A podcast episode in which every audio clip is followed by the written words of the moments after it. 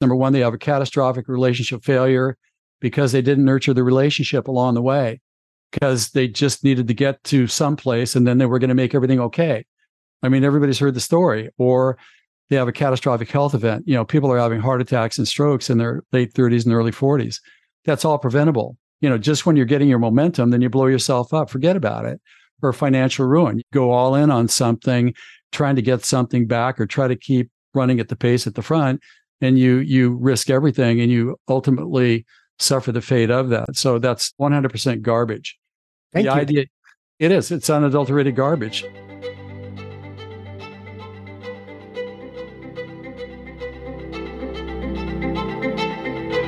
Welcome to the Rising Leader podcast, where being a high achiever doesn't necessarily equate to being an effective leader. Let's check to see if you're in the right place. If you're rising through the ranks of your organization so fast that your leadership skills need to grow as fast as your responsibilities, you're in the right place. If it seems you need different skills to lead your team or lead from within a group of talented, competitive peers, you're in the right place. If you're looking to become a trusted advisor to the CEO, you are definitely in the right place. So now that we know that you're in the right place, enjoy today's conversation. Before we begin the show, I have something for you. The Rising Leader Handbook is going to be published in October of this year, but you don't have to wait. If you go to my website, www.markjsilverman.com, click the red button, you can get an advanced copy of the executive summary of the Rising Leader Handbook. In the same place, you can get a copy of Only Tens. Love to get your feedback. Now on with the show. So I was working with uh, my my book coach and publisher Patty Hall, and we're feverishly working. By the time you listen to this, everything that I owe Patty should be into the publisher and ready to go. That's my commitment to you. And she was saying, you know, there's there's this guy that I'm working with that I really think should be on your podcast. He's kind of he's kind of like the coach's coach. He's like he's like the guy. And I had never heard of him, and I know everybody in the industry. So I said, absolutely, Patty, I trust you. He should be on my podcast. But nothing happened to it yet because he's working on a book. I'm working on a book. We're, we're doing the thing. And then my friend James Whittaker of the Win the Day podcast texts me and says, You should have Dr. Jeff Spencer on your podcast. I'm like, funny, funny he should say that because Patty said the same thing. So we did the emails and and Jeff is going to be here on the podcast once I let him talk. The thing for me is I'm anti hustle and grind culture. I don't like people who are balls to the wall. Success is everything. You have to have a champion mindset or you're nothing kind of people. So even though I trusted them to have him on my podcast, because I've had Navy SEALs, I've had champions on my podcast, I did my research. I said yes, then I did my research. And I found out that this man is the real deal. Right? He is the, he is the guy who's going to help you be successful in every area of your life. Not only are you going to achieve your goals, your dreams, you know, th- that vision, but you're going to do it with your soul intact. That's the kind of guy I want to bring to you on the podcast. Officially, Dr. Jeff Spencer has spent over 300,000 hours amassing his capacity to find what's missing in the lives of established founders, visionaries, and creatives to help them perform at their full potential anytime, any place, under any circumstances. Wouldn't that be great? His depth of understanding, pinpoint accuracy, and surreal outcomes come from his experience as an Olympic cyclist, author, hot glass artist, which is the coolest thing. I always wanted to learn that. Sports scientist, doctor, husband, and, and a father to help some of the most accomplished individuals, teams, and organizations of our era become iconic brands. He's helped athletes win over 40 gold medals. So this is this guy knows mindset. This guy knows how to free you up. He's worked with executives in their industries and artists to become household names. So when I when I meet new coaches and and we say, oh, "Who's your dream cu- client?" They'll say, "Tiger Woods, Richard Branson," and I'm like, "Yeah, they don't need you, right? They need this guy." Dave Asprey of Bulletproof are are people who have worked with Dr. Jeff Spencer. His proudest achievement, though, is raising his adopted daughter Kin with his wife Christina, which I think is amazing. Now I get to let you talk, Jeff. Thanks for being here. Such a pleasure, Mark. And uh, just thinking, I actually I did all that. All right. I I did. So in, in any event, thanks for the invitation. It's just such a pleasure to be here. You've been you've been doing you've been doing this for decades, three hundred thousand hours. I've been doing this for a decade, and when I look over my accomplishments, they always say, you know, you overestimate what you can do in a day. You underestimate what you can do in a year right? So in a lifetime you've amassed you know this this kind of impact. Yeah. when i'm curious what when you hear the, all that back and you're thinking about the next steps in your career and the impact you want to make in the world what what is exciting you? Well i think again you said the right word there is life is an evolution that does not have a point of arrival it's just the way it is. And if you look at us and the way that we're hardwired biologically, and we look at what the most significant uh, instinct that we have is, it's actually seeking. And so, if that is true and it's hardwired into us, then we're born to create. And if it's hardwired biology, then it's going to be there and it's going to be on our entire life. So, therefore, I think some of us think that we should get to a place of tranquility of being where we're on cruise control, we satisfied everything, but you you never get to that place. So for me, I'm still in the game. I'm 72. I don't know what that's supposed to look or, or feel like, but I don't feel like I have ever had more insights and aspirations now than I've ever had my like entire life. So it's a great place to be because I have a reason to get up every morning, and that's to contribute what I know to other people to help shortcut their path to their bigger future. So it's really an ideal situation for me, and I couldn't be more blessed to have it. When I turned 60 last year, I went into my 60s on fire. Did not expect that. I thought when I got into my 60s, I was going just going to be tired and kind of look like winding down. And did not expect the 60s to be the best decade of my life. Like, yeah, that's crazy. Now. So you are my you are my spirit animal, not only for coaching and for what you do, but now what it can be like to be 72, which is which I'm coming up on. That's craziness. So we talk in the coaching world, we talk about fixed mindset versus you know creative mindset or owner victim mindset, right? And you, your version of that is kind of the human default mindset versus a champion mindset. Would you mind just kind of briefly discussing this? By the way, you went in depth on this in a conversation with Jim Kwik on video and also with uh, James Whittaker on the Win the Day podcast. We're going to put those links into the show notes so you can, if you can't get enough of Dr. Jeff Spencer, I'm giving you a ton of them. If you can explain that so it's a jumping off point to our conversation, that would be great. Well, one thing I know about the life experience that we humans all share is that there's this background battle that we wage every day within ourselves like should i do this? Should i do that? It was too much. It was too little. What's next? What should i put down? How should i behave? There's just this unsettling sense of incompleteness. There's this restless soul syndrome that wants to be fulfilled in some way, shape, or form. And the way that I look at this is that it's number one, that's biologically derived. It's not like a mental construct or something that's been put into us by someone else. But if we kind of look at the biology here, the first biology that we have is really our hardwired survival biology, which is the fight or flight syndrome, so to speak, here, because if we don't survive life, then aspirations don't matter because we're not going to aspire or create anything to begin with. So every moment of our lives, the first dibs at every moment is our fear based survival instinct that's hardwired into us for self, physical, and emotional preservation, because that's paramount. That's the highest priority. But the caveat of that is, and it's understandable why that would be, because the difference between life or death can be a split second, which is faster than we can think. So we need something that can work on our behalf to save us in these moments of critical exposure.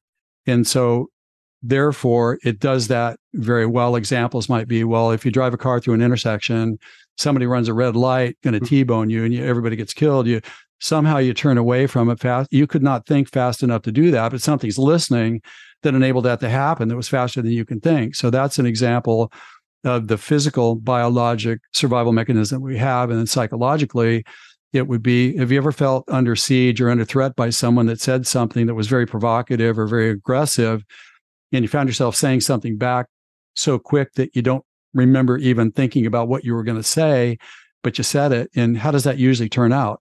No, it never turns out well. Well, it's not supposed to because it's a survival response to remain intact psychologically. So again, it was faster than we could think. And people would say, well, that wasn't me. Well, it came from you. So how can it not be you? Well, that's not the real me. Well, it's the survival you. We can say that, but it may not be the champion you. So we have a counterweight to that, which is also also biologically hardwired, that I believe is the highest biologically hardwired instinct that we have, and that's to be a seeker. And seeker mm. means to be in pursuit of something and to be engaged creatively in the assembling of something of significance and value so that we can contribute to humanity and we can live a life of passion, purpose, productivity, and also prosperity. And so that is possible to create a life of excellence, to be a full potential player if we come from that source that looks at life completely different than our survival mechanisms that's only about self like preservation. So an example of that might be let's say you're given an opportunity. Well, given an opportunity in the kind of human mindset self-preservation survivor side of things would be what do I stand to lose here? You know, it's extraordinarily pessimistic. It's extraordinarily defensive. It's limiting. We don't want to share. We don't want to give a hug. It's cold. Don't touch me. Whereas when a champion, like let's say the seeker, the champion's mind, not a mindset, but a mind that living, breathing mind organism that thinks, interprets, routes, stores, edits, and conveys information in a very thoughtful and deliberate way. When we're given an opportunity, it's like, what do I stand to gain? It's optimistic. There's plenty of room for everybody. We can all win and we can all celebrate each other's wins. Come and let me share with you what I know to help you be the champion that you could be. So you can see that there are these contrasting ideas that are always there. And the point I'd like to make here is that you can't shut this off. Because mm-hmm. this is part of our biology, then it's going to be on our entire life. And to me, it's a battle that we have to recognize and understand because if we identify with the survivor self as the real us, which it is in survival situations, then we are destined to a life of mediocrity because you can never create a life of value and contribution if you're responding to life through survival fear based impulses. You know, there have to be these superhuman applications of certain things that don't come naturally to us that override the human mindset or survival self that eventually over time can create a life of intense value and intense conversation.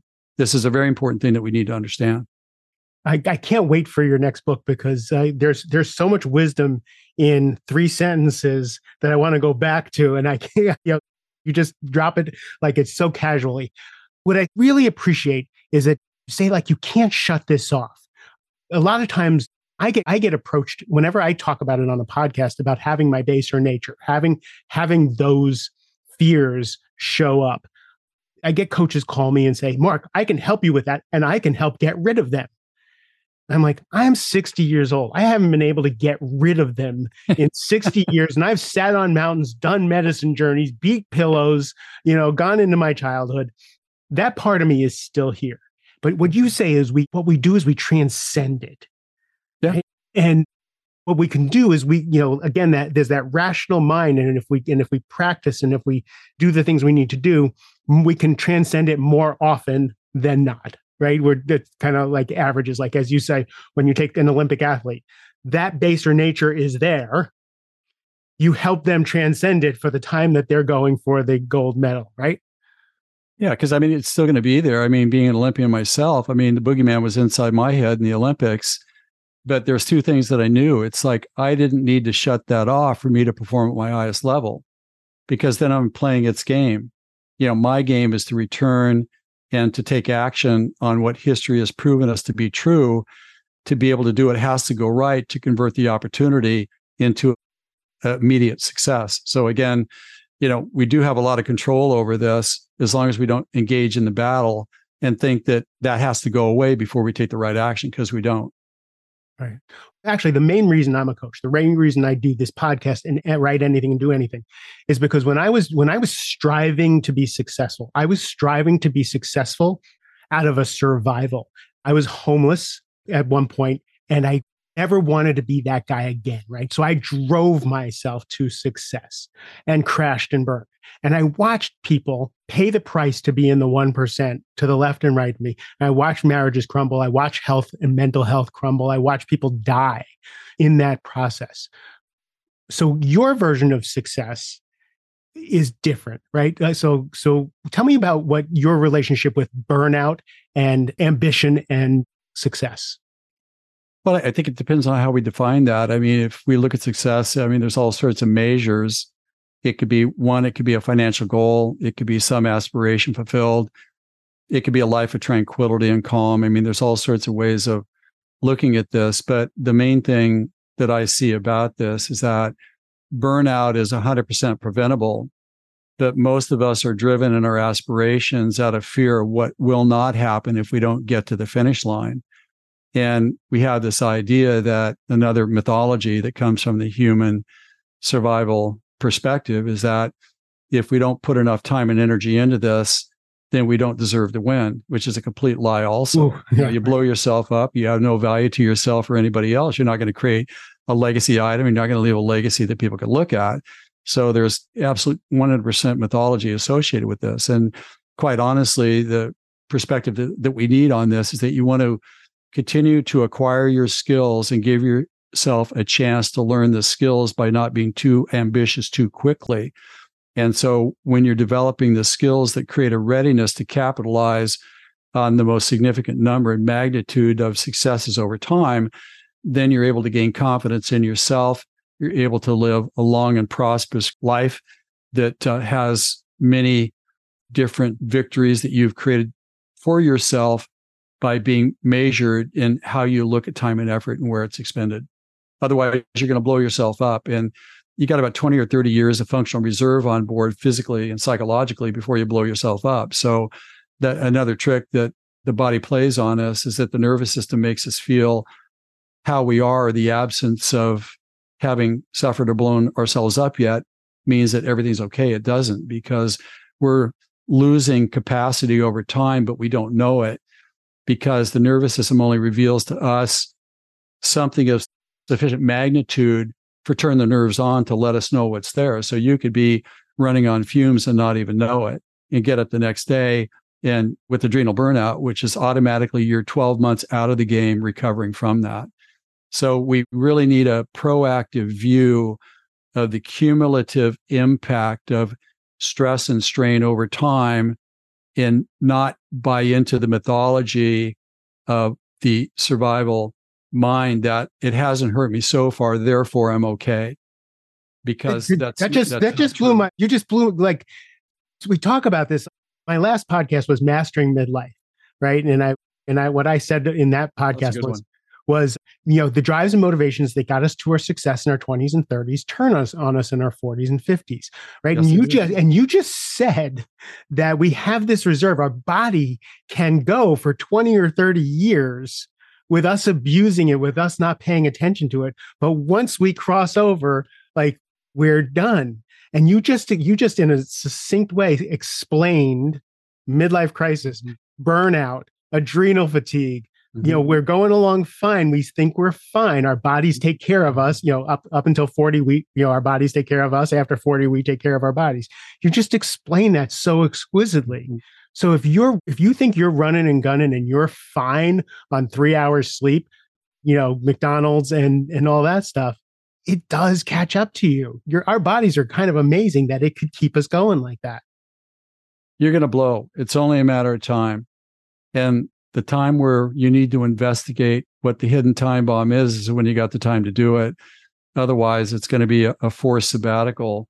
And the time that we lose and the stature and the credibility that we lose through a preventable problem like that, you know, can't be underestimated. And again, the biggest boogeyman in all of this is that we think that if we go slow, we're going to lose because everybody else that's running faster is going to get all the goodies and we're going to get left behind and nothing could be farther from the truth. You know, we need to learn to develop confidence and certainty in ourselves.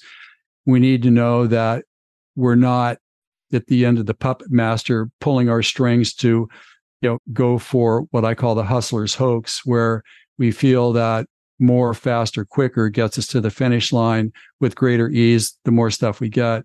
It's complete fabrication because the reality is, is that if you pace yourself over time and you're developing your skills to a capacity where you learn how to win the game, then you still got a huge runway in front of you to amass a lifetime of experiences that few people will ever experience in their entire life. But to do that, you have to be able to identify the methodology of what most people and experts say is the way to get there. it may seem correct, but unfortunately, it's never delivered on its promise. So what, what's the alternative to the hustlers hoax? We we hear we hear Gary Vaynerchuk, we hear Grant Cardone. You know, if you're not up at two o'clock in the morning, somebody it's, un- it's unadulterated garbage. That is anybody that says that is an idiot, in my opinion, because that is a fabrication of reality. It's a fa- absolute fallacy, fabrication of reality. You're actually supporting someone, perhaps even one step before they make the breakthrough and they blow themselves up in three ways. Number one, they have a catastrophic relationship failure because they didn't nurture the relationship along the way, because they just needed to get to some place and then they were going to make everything okay. I mean, everybody's heard the story. Or they have a catastrophic health event. You know, people are having heart attacks and strokes in their late 30s and early 40s.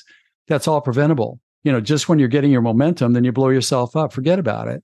Or financial ruin. You go all in on something, trying to get something back or try to keep running at the pace at the front and you you risk everything and you ultimately suffer the fate of that. So that's 100% garbage.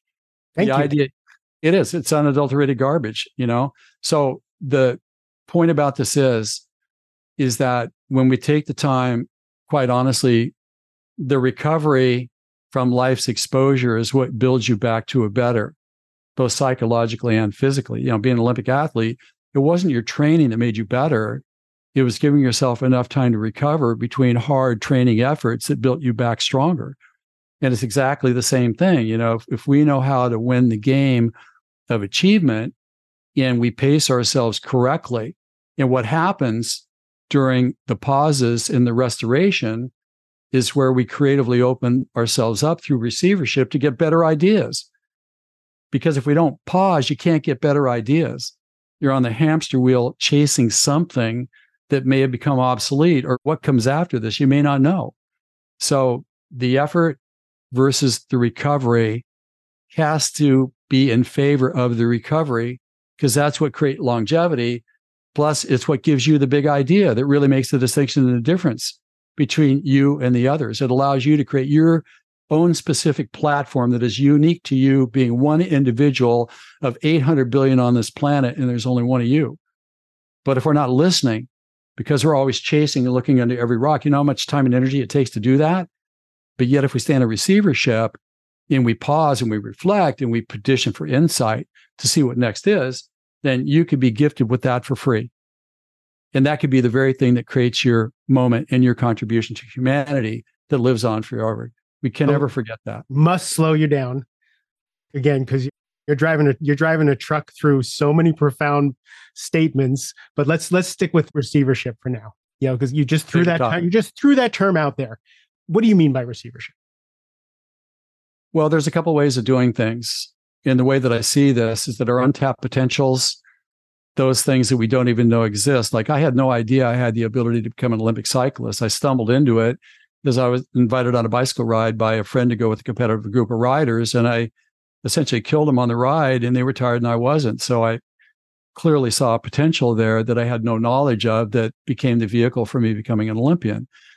But the only reason why I knew that is that I stood in receivership to contemplate an opportunity to do something that I'd never done before. And I've also had moments like in my artistic glass career where I realized that in the process of the creation of a piece that I had visualized, if I remained receptive to a better idea that presented itself during the execution of the piece, and I followed that, then the artwork would become so superior to anything that I would have come up with on my own that it was not even comparable the difference. So to me, receivership is everything because it's free. Yeah, but all I'm still not, hold on, hold on. I'm still not getting so I I we all live a life of grasping. I want to get this. I want to get that. I want to do this. I have right. to write this book. I have to get on this stage. I have to do these things. And what you're saying is there's another way yes. of accomplishing the same thing. And you're calling it receivership. That is, right? that is correct. Slowing down to allow these things. So I, I would love for you to just go yeah, a little it, further into that for me. It's it's actually a pause. So let's sort of look at this. If you're talking about the grasping and the pushing for everything faster and faster and faster, that takes a ton of energy and hyper focus where we cone down on something it takes a lot of energy but it also restricts and negates our peripheral vision where better ideas may show up, where warning signs of catastrophe may be starting to form, where we can avoid preventable problems. And all I'm saying is that if you're in hyper focus and you're chasing things and that's all you do, you're consuming tons of energy that increase the risk of an amateurish mental error where you can lose months or years of effort instantaneously. You can miss opportunities that could take you to a bigger, better, faster. And it's hard to say, well, I'm going to pause and reflect what I'm going to do as a human. I'm going to sit here and I'm going to open my heart and I'm going to open my soul and I'm going to open my intellect and I'm going to stand in receivership and I'm going to invite new ideas to come into my consciousness with which I will extend 100% guarantee that I will look at everything that shows up. And those things that I have a gravity towards that show me next, I will recognize it through resonant recognition. And that is the free gift that is given to us, but it's not going to be given to us if our energy and our time is spent chasing everything and looking under each rock. You don't need to do that. You need to save your energy. So when next shows up, you recognize it, it's gifted to you for free. It's bigger and better than anything that you could have previously conceived of yourself. And it could be the thing that distinguishes you and your contribution to humanity, enriches your life. And that's what receivership is all about. How do you get yourself into a better state to receive, to to have that resi- stumbling over my words. Yeah. To to resonate to have that resonation with with with something so that you know that it's it's for you. Because again, we're we're we're so trained on going too fast mythology, total mythology. Right. What, it, what it, it never delivers. What it practices do you do you do you suggest to people to hone their receivership? Well, as I said before, we take one of the things that I want to say is that this is not natural to the human experience. The natural human life is to be chasing and being driven by your compulsive emotions and your impulsive fear, if we really look at it. And there's no future to create a life of excellence based on that. So when we take the time to pull ourselves out of circulation, for example, and take a pause throughout the day, first thing in the morning, like I do, last thing at night, I practice it throughout the day where I pause myself deliberately for a period of time and I look at my mind and I slow my mind down where I'm kind of being in a place of passive receivership where I'm not looking for anything, I'm not pursuing anything. But the sentiment that we're extending is an openness of soul, intellect, and heart to be in receivership. We're inviting ideas to come into our consciousness and we're making a deal. Anything that shows up, I'm going to give it a look. And when things start to show up that are unanticipated, then some things we may not be sure about. So we park them in the garage. Certain things that aren't for now, well, we kind of put them aside. But if there's something that has a resonance with this, meaning that our energy increases, our curiosity is amplified, and we have a knowing that this is next, then it's been gifted to us that's free. There's other ways that we can do this on our schedule. We can also program into it proximity to people, places, and things that we're not familiar with. This should be an item that everybody puts on their calendar. I'm going to go do something that I've never done before. Why do you want to do that? You could be spending all your time on doing something that you know that you can advance making it better. I'm sorry, that's a waste of time at a certain point. We take the time to schedule something you've never done before, expose yourself to newness because you may see something that is a hidden talent that you didn't hmm. have, that you didn't know even existed, or the idea might pop into your head. I mean, where do best ideas pop into your head? Well, it's in the morning when you're putting on your makeup or you're shaving and you're thinking about shaving while your mind is idle, then something pops into your head. It's usually never staring at the computer. That's iteration, that's fulfilling tasks, that's consuming energy and all that sort of stuff. So, the other way that we can do this is to follow the gravity. If something shows up where you have kind of a magnetic pull, like, hey, I've got a hmm. curiosity about that, I think that we should pursue it because again, that could be universe providence with a capital P offering something that we can't see for ourselves that's an advocate for us that acts as a crystal ball that's gifted to us that if we follow it more often than not because life never unfolds never happens the way you think that it's going to 90% of what we think is going to happen never does. And so when we recognize first because we're not too busy in our brain that there is a gravity there if we investigate that i think you'll be really surprised at the revelations and insights that you get into your potentials that you didn't even know that existed but also it's a path to a bigger better that you can never give yourself. Amazing. So I, that's so interesting. The gravity piece is really interesting to me.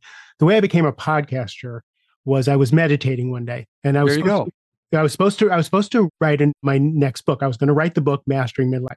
Sitting on my cushion and uh here i just hear start a podcast and i was like there you go I was like, that ain't happening. So I, I, I gravity, I had the anti-gravity. It was that ain't happening. I sound like a male Fran Drescher. There's no way I'm getting on a microphone.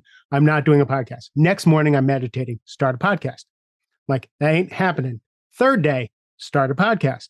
Like, thank you, just move aside. Then I go coach one of my clients. And my client says, Oh, we just bought a podcasting company. I'm like, that's funny. I been hearing this voice as a start a podcast because we can set you up. We got this. I know exactly who you should talk to and all this stuff. And 550 episodes later, right? So that was in receivership. But that's the, correct. The fear and all of that other stuff came in to actually push me away. But I was listening, and the universe, people, you know, whatever, whatever it was, came together to make this happen and it turns yeah, out I'm good at your, your natural state wants to, yeah well of course I mean that's the way that it goes but but you'll notice that the natural impulse when that showed up was to reject it because it didn't offer anything to you but yet it was presenting itself with one of the best ideas ever. So the idea of receivership is to really get yourself out of the way and you make a promise to not exclude or decide too quickly what the merits of something are because life is usually not what we think it is. And all the great stuff always comes from a perspective or a direction that we never can anticipate, quite honestly. So, what you're saying is slow down, listen. So, and however a person would slow down, whether it's meditation, whether it's journaling, whether it's walking in nature, you know, and whatever they do to slow down, listen. As things come through, consider and look at and kind of do a little triage on it, and then feel into what might be next. Yeah. So the most important thing is the activity doesn't matter. You can be standing in the line, you could be on a subway in New York City, and you could check in with yourself and put yourself into receivership. Because receivership is where you, the conscious observer, is directing your receiver in your antenna towards an openness that anything that would land, you would be able to see what that is. And it doesn't matter where you are or what you're doing. You could do that any place, like any time. But it's a skill that doesn't come naturally to us because our impulse is that's wasting time. You know, here are daydreaming again when you should putting your that extra time into something that's constructive, that's going to advance your life. I mean, anytime I hear that, I realize that the person doesn't get what they're saying, quite honestly. They don't know how to win. They don't know how to play the bigger game, you know, which very few people do, quite honestly. I can feel it actually fills rather than depletes. Yeah, I know, but it, it tries to trick us into feeling that it's a depletion because how do you think that you deserve to get anywhere if you're spending your time daydreaming? I mean, that's exactly what the fear-based survival survivor mind wants to make you think. So the trickster is always there trying to talk us into the wrong way of doing things because it gets first dibs at every moment. But as soon as we sort of understand its game, then it gives us a different sort of leverage against our bigger future. So the untrained ear would say, oh, this is just kind of new age law of attraction kind of stuff.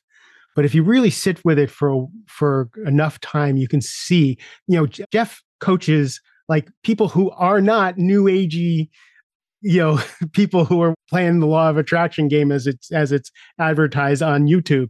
He's actually takes some of the most successful people on the face of the planet and show them how to do those things with ease and with grace and and longevity. So it's it's absolutely it's absolutely breathtaking. When you say you don't have, you know, I heard James Whittaker say to you, you ask about goals, and you said, you know, I don't have goals. I have callings. Is this what you're talking about?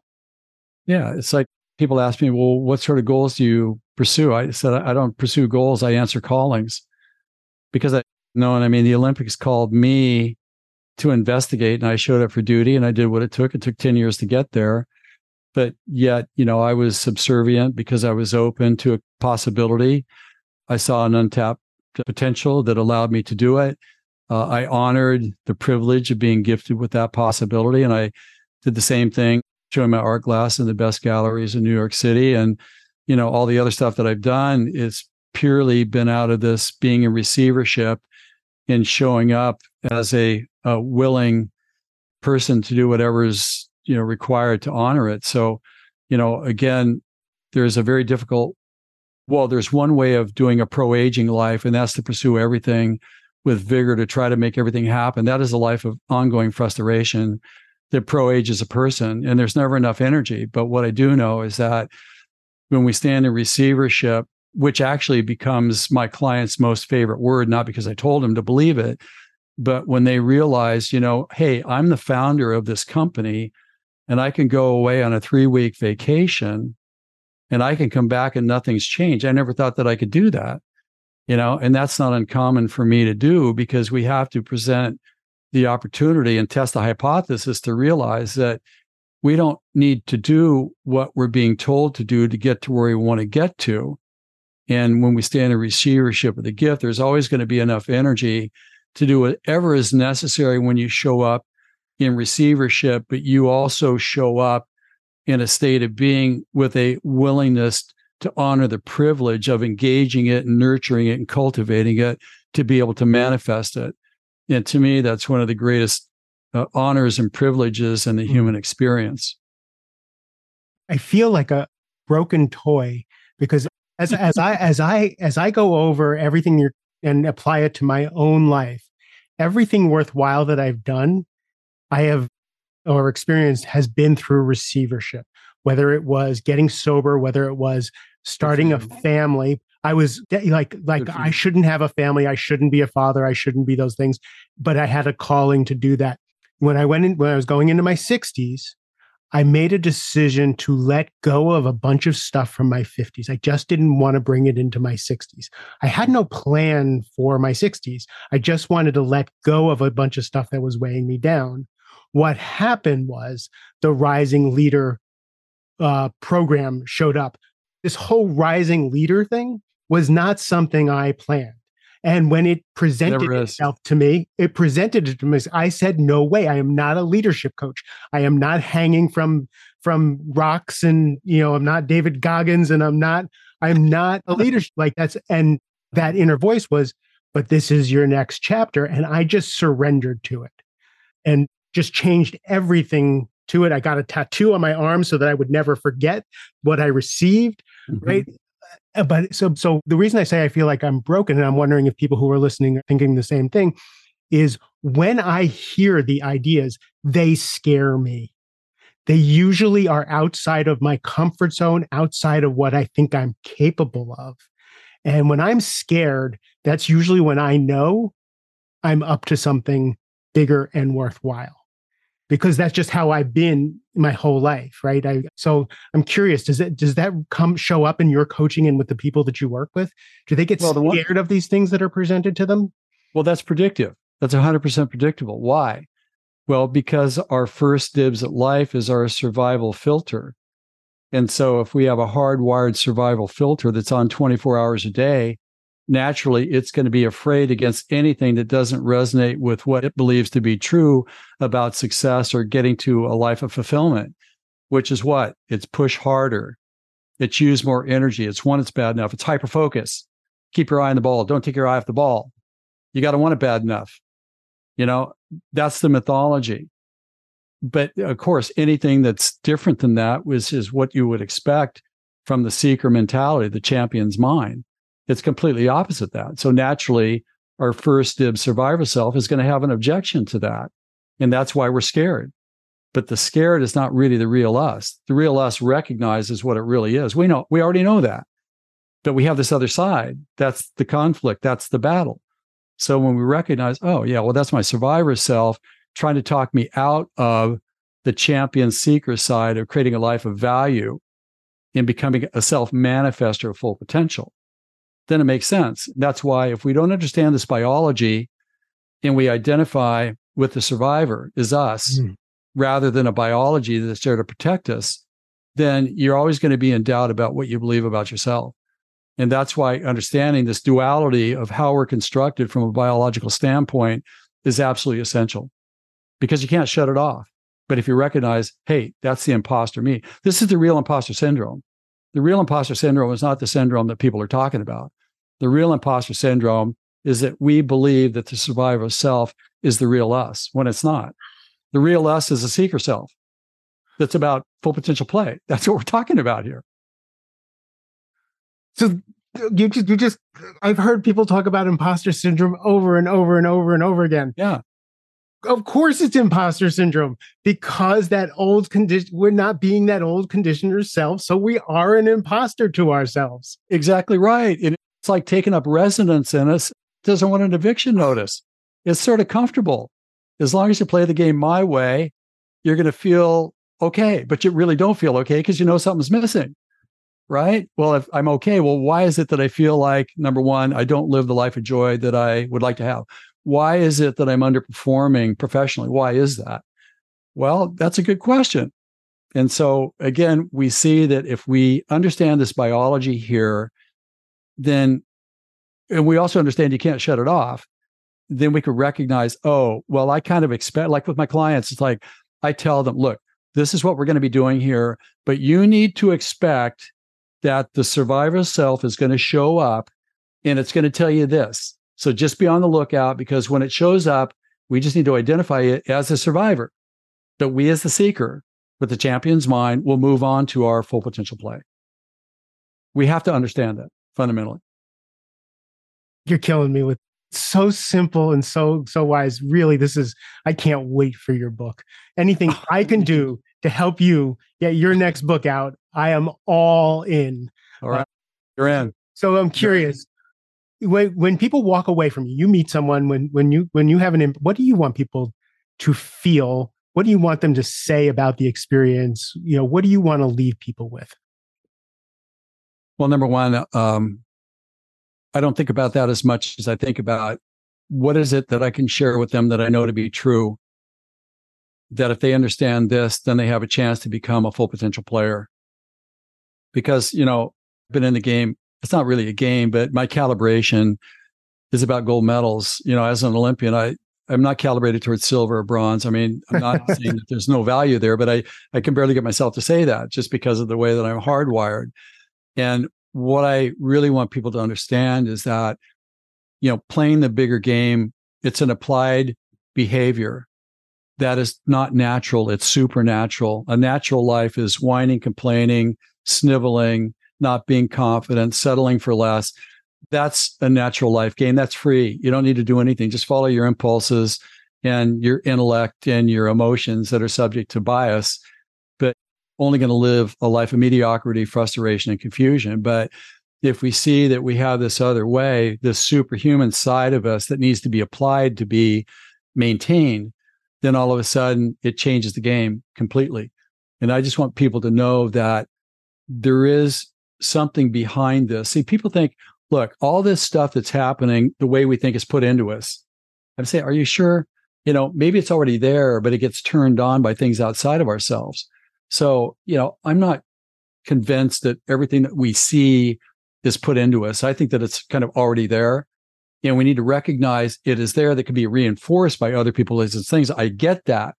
But I want people to really understand here is that your life is not insignificant because there's only one of you in all of creation. There's 8 billion people on this planet right now. There's been 350 billion people in the human species since the first got put on this earth. And there's only one of you. Nobody can make your contribution. Nobody has your perspective. Nobody has what you have to make that unique contribution to humanity to live a life well lived simultaneously.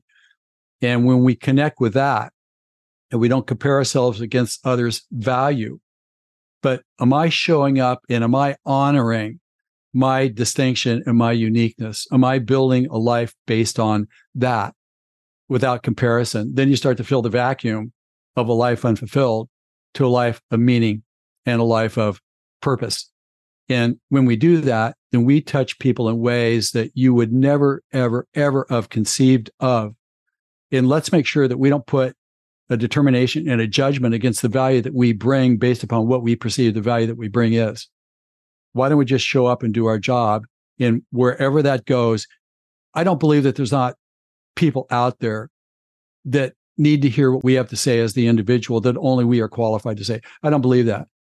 And I do believe that if you understand that there's a biology here, if we understand the biology we understand the mechanisms, we understand receivership from too much push too often, we don't blow ourselves up. We use pacing. We look at the evidence, historical evidence. History doesn't lie. Our emotions and our intellect are subject to bias. They're, they're not completely reliable. That's what I want people to understand from me. What do I want people to say about me? Simple. I showed up. I answered the call fearlessly. I did that adopting our daughter. You know, I was 58. We adopted a 10 year old from Colombia. You know, I put my career on hold for 10, 12 years. Why? Well, because I got the call, because, because I got the calling. Mm-hmm. Yeah. Well, what about what you gave up? I didn't give up anything.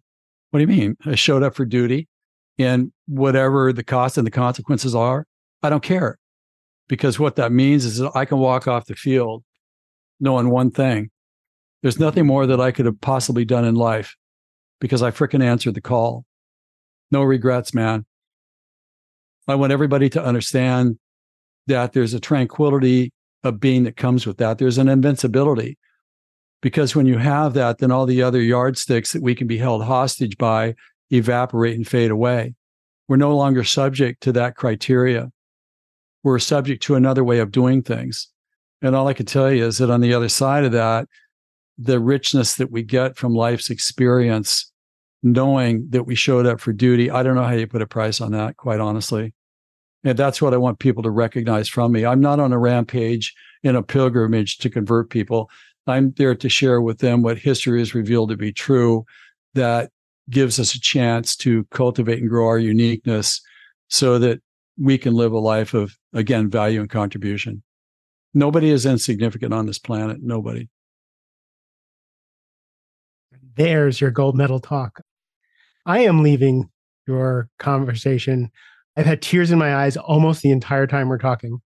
The beauty in which you you speak about the human spirit and the human condition is breathtaking. I'm I'm I am tainted and cynical when it comes to a lot of this. So to have me in tears is is a big deal if people want more of you, where can they find you? Well, thanks uh, again, Mark, for the opportunity here. Best location at this point is www.drjeffspencer.com, D R J E F F S P E N C E R.com. And if you're interested in having a conversation, then, you know, please kind of follow the application process. No obligation, but just give us a chance to talk and, and see what's on top of your mind. Um, Great. Again, Mark, it's been an amazing conversation. If I just may, may say one last thing here is that there's always room at the top for the best. And regardless of the circumstances that are out there, and our best is what we decide our gold medal is. And when we know it because we recognize it, we honor it by receiving it, and we find a path and we have uh, a loyalty and a commitment and a fastidiousness to be able to honor it by pursuing it and manifesting it, then what we've done is three things. We've honored life's potential that's unique to us. We've thanked everybody that's helped us in life, our friends, our family, our benefactors, our mentors that gave selflessly of this. Every time we succeed, it makes them proud because they played a role in that. And finally, the most important reason why it matters is that in today's world it can't descend fast enough into mediocrity mm. where we're giving up our distinction and our uniqueness we need beacons of hope sanity and courage and we can do that by showing up answering those callings Thanks, Mark. It's been a real pleasure. Yeah. Well, yeah, I, I'll let you talk for another hour if you want to, but thank you for this. If you're listening, I really suggest you listen to this a second time. There was so much wisdom dropped and so many distinctions that I would want to take notes on to remember and to explore further for myself because there was a lot of contemplation in in this conversation. If you want to learn more, I'm going to put the the links to James Whittaker's conversation because he mm. actually asked a lot of personal com- questions of of of Jeff mm.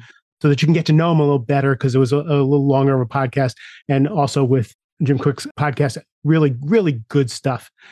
Thank you for taking the time. Your time and attention are precious to me. I love you a ton. Have a great rest of the day. Back catch you. Big love. Be well, everybody. Thank you for joining today's conversation. If you got value, please share the episode, give us a thumbs up, write us a review. And if there's a topic you'd like us to cover or a question that you have, send them my way. Look forward to connecting on the next episode of the Rising Leader podcast.